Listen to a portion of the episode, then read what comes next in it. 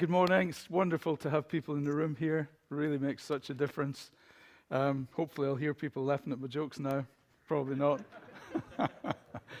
Listen, there was a, I read a survey recently about um, how during the pandemic more people have been turning to prayer. People, a lot more people than usual, have been praying. Um, according to the same survey, the spiritual leader that most people identified as the one that they would trust is the vicar of Dibley.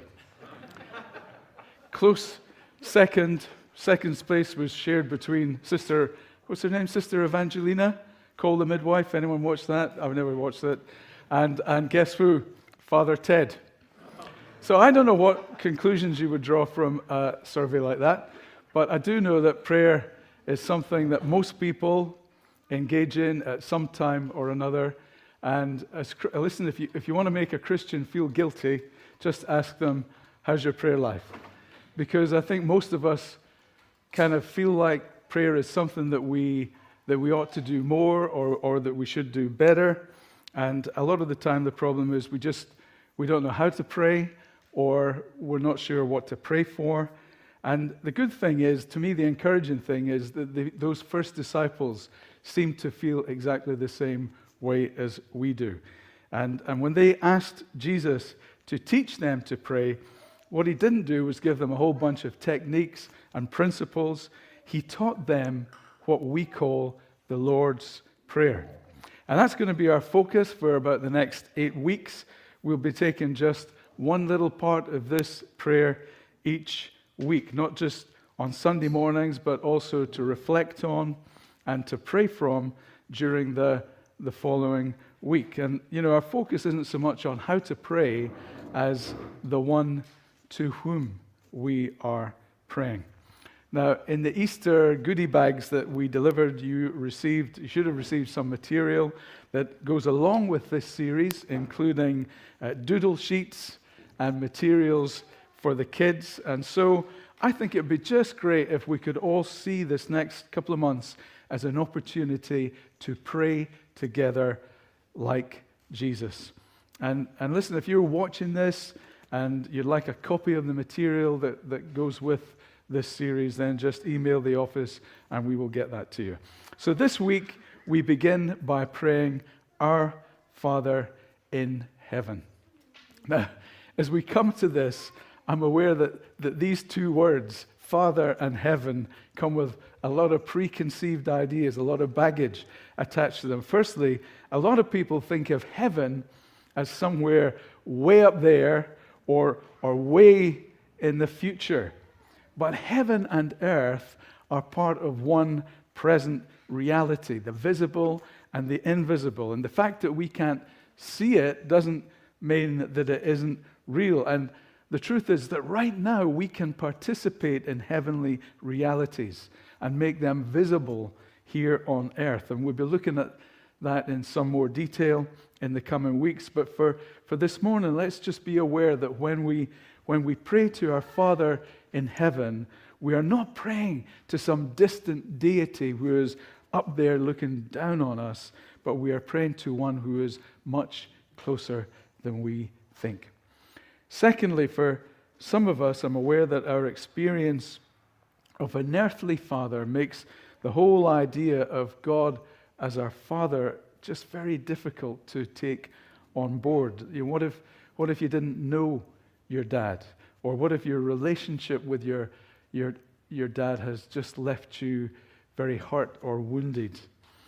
And if that's you, listen, you know, I understand the difficulty that you're in. And, and it's, it, the truth is, I just, I, please don't switch off and think that this isn't something that, that you can that you can do, something that, that isn't for you. Because the truth is that even the best of human fathers are a, a very imperfect reflection of our Father in heaven.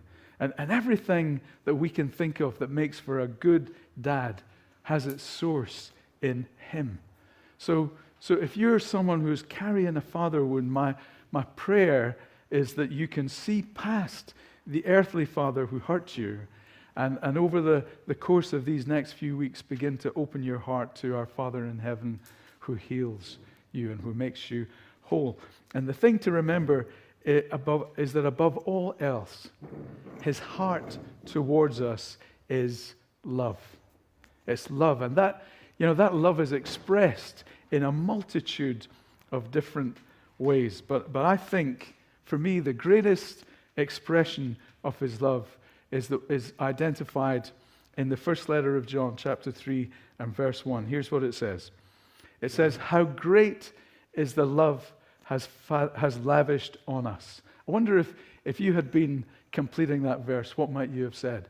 But here's what he says How great is the love the Father has lavished on us that we should be called children of God.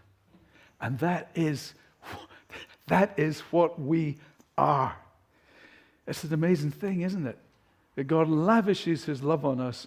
Most of all, the greatest, the greatest way that he does this is by calling us his children, by making us his children. And it's because we are his children that we can call him and know him as Father. So the question is how did you and I become his children? On what basis does he call us his children? And the answer is that we become his children by adoption. And that happens whenever you put your trust in Jesus. All that Caleb was telling us about through his death and resurrection, all that he's done for us through his death and resurrection. In other words, when you hear the good news about Jesus dying for us and being raised from the dead, and you put your trust in him, then you are adopted as a child of God. And in his classic book, Knowing God, Jim Packer makes the point that our adoption as God's children is the highest privilege that the good news offers. And so many of the things that are true about you are true because you are an adopted and beloved child of our Father in heaven. So, as we anticipate reflecting during this coming week on what it means for us to pray to our Father in heaven, I want to tell you this morning, I want to tell you a few home truths about yourself.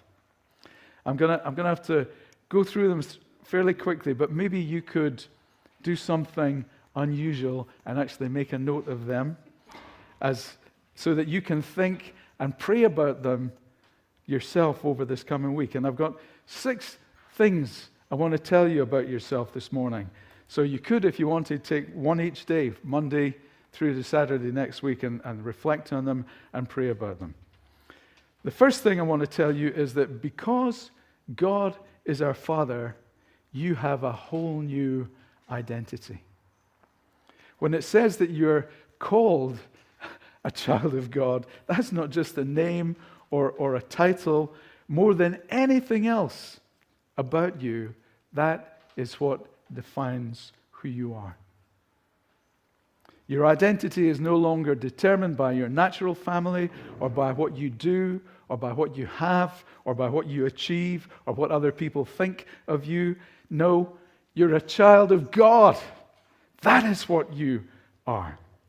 And when the legal authorities declare that a child is adopted, from that moment, the child takes on a new identity. They're called by a different name. And in the same way, when you come to God through faith in Jesus, God declares that you are now legally his child. You get a new identity. The old, if anyone is in Christ, he is a new creation. The old has gone, the new has come. Maybe you've watched the TV program, Who Do You Think You Are? That's a great question. Who do you think you are? Because who you think you are is, a, is hugely important. It will have a big effect on how you live day to day, or how you think about yourself, if you think that you're useless, unlovable, disappointing, a loser, that's going to have a massive effect on every relationship that you have and everything that you attempt to do. So, who do you think you are? That's a great question to ask yourself this week. And the answer is you're a child of God. That is what you are. And every time you pray, Our Father in heaven, you are affirming that truth of who you are. Secondly, because God is our Father, you can enjoy a close relationship with Him. Prayer isn't something that you have to do in order to please Him. It's not like one more item on your to do list. It's something you get to do in order to enjoy a relationship with Him. At heart, it's, it's about a beloved child taking time to talk to their father who loves to listen, who always has time for them. The comedian Frank Skinner said that praying to God is the only place he doesn't need to put on an act. When I pray, he said, it's the only conversation I have where I utterly drop my guard about every doubt and fear and idiocy and imperfection. If I didn't pray, I don't know where I'd find that unwrapping of myself. Listen, our Father's love isn't conditional upon your achievements, it isn't diminished by your failures or your idiocy or your doubts or your imperfections. With Him, you can be real, you can be honest, you don't have to be on your best behavior. He won't be shocked and He won't shame you. So maybe we could practice unwrapping ourselves before our Heavenly Father this coming week. Thirdly, because God is our Father, you have a new family. The very first word in the prayer is our, our Father. And those two words bind us not only to God, but to one another. First and foremost, we are family. We're brothers and sisters. Now, listen, you've probably noticed that, that children growing up together have a way of rubbing corners off each other. They don't always see eye to eye. But like any father, God expects us to learn how to get along together. And if you're reading through the New Testament over these coming months, we're in the book of Acts now, then you're going to come across an awful lot in the New Testament is about the children of God learning how to get along with one another. So maybe this week we could spend some time thanking our Father for our new family and asking Him who He'd like us to reach out to and to bless in some way. Fourthly, because God is our Father, you have His Spirit in you.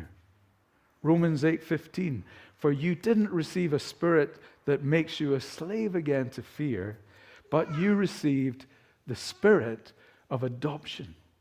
By him we cry, Abba, Father. Now, listen, sometimes the behaviors a child has developed before their adoption can become can be quite deeply embedded, and it, and it takes time for them to change. And it's the same, the same with us. What brings about real and lasting change isn't learning a set of rules, but knowing that knowing deep down that you're loved, that you belong to Him. And, and if, if that's something that you've yet to experience, or, or if that's something that you've lost sight of, then let's ask the Father this week to give you the spirit of adoption, to whisper in your soul that you are a beloved child of God. Fifthly, adopting you was our Father's plan from the beginning. You know, nobody adopts a child by accident. Uh, no one who adopts a child says, Ooh, slipped up there. I don't know how that happened. It's, it involves a definite choice. It's, there's, a, there's a process that you need to go through, and that's how it is with God adopting you and I. Ephesians 1, uh, chapter 1, verses 4 and 5 says, For he chose us in Christ before the creation of the world. In love, he predestined us to be adopted as his children through Jesus Christ. You're not a mistake. For, for, you know, for God, adoption, adopting you was plan A. right from the very beginning. Keep reminding yourself of that this week. Finally, because God is our Father, you share in the family inheritance. Romans 8 17. Now, if we are children, then we are heirs, heirs of God and co heirs with Christ. And as God's adopted children, we share in the inheritance of Jesus, the Son of God. We are included in all the privileges and benefits that go with his sonship. Now, here's the amazing thing, and this is the truth that's at the heart of the gospel that Jesus was the sole heir. It was all his. The earth is the Lord's and everything in it. All things were created by him and for him. And yet he became like us in order that we can become like him. He died in our place so that we might live with him. And, and on the cross, we see the only begotten Son forsaken by his Father so that he can bring many adopted children, sons and daughters, to glory. And right now, he gives us his Spirit as a foretaste of what's coming to us, a deposit that guarantees our inheritance. Well, what is it that we stand to inherit? Well, for starters, there's eternal life in God's new creation when heaven and earth will be one. Uh, who, is, who is it that's supposed to inherit the earth, by the way? The meek, in other words, those who are humble enough to, to submit their lives, to come humbly to God and submit their lives to Him and receive Jesus Christ as their Lord and Savior. Those are the meek who will inherit the earth. And, and there in God's creation, we will experience such a fullness of life that right now is impossible for us. We just don't have the capacity to imagine it. So let's just finish again by looking, looking at that passage that we, that we began, with 1 John chapter 3, verse 1. How great is the love that the Father has lavished on us, that we should be called children of God. And that is what we are. And then he goes on to say this He says, Dear friends, now we are children of God, and what we will be has not yet been made known. But we know that when he appears, when Jesus returns, we shall be like him, for we shall see him as he is. You know, Christians will often say, This world is not our home. But it will be.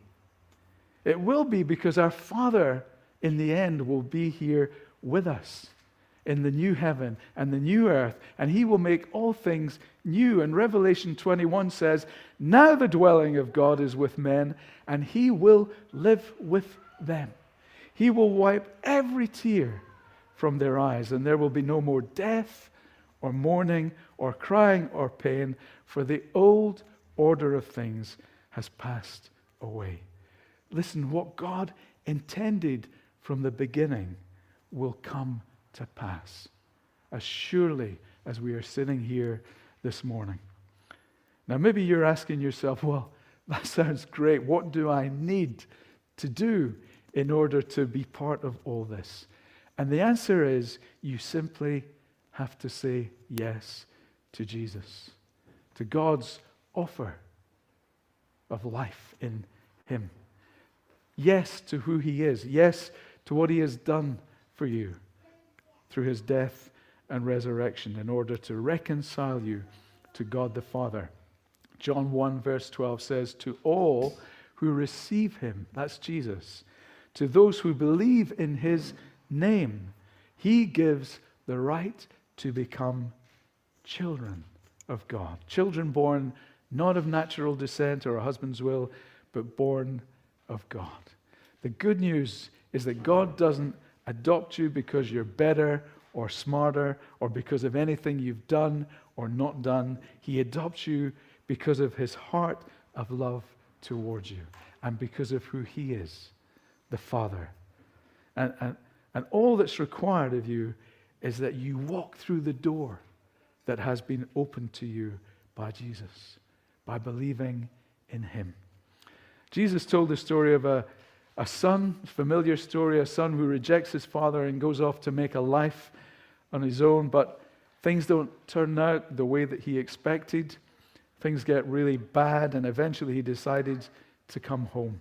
And he's apprehensive about what kind of reception he'll receive from his father. So as he, as he comes home, he's re- rehearsing to himself what he's going to say and how he's going to apologize. But before he can say anything, his father comes running to meet him and throws his arms around him. And that's the kind of reception that you can expect from our Father in heaven. And, and I want to invite you this morning to take that step if you haven't already done so. I, I'm, I'm just going to pray briefly now. And if you want to get to know God as the Father who has always loved you and is ready to welcome you home, then just look to Him as you echo this prayer in your own heart. God, I thank you that you sent your Son Jesus to show us what you're like, to open the way for me to be reconciled to you, to be adopted as your child, and to know you as Father. I come to you now, putting my trust in all that Jesus has done for me through his death and resurrection. And in his name, I ask you to give me your spirit, to make you known to me, and to help me to live for you from this day forward. Amen. Now, listen, if you have prayed that prayer with me, then I just encourage you now to join with the rest of God's far from perfect but beloved children as we all pray together the Lord's Prayer. You'll see it coming up on the screen now. Our Father in heaven, hallowed be your name. Your kingdom come, your will be done on earth as it is in heaven. Give us today our daily bread. Forgive us our sins as we forgive those who sin against us. Lead us not into temptation, but deliver us from evil. For yours is the kingdom, the power, and the glory, now and forever. Amen.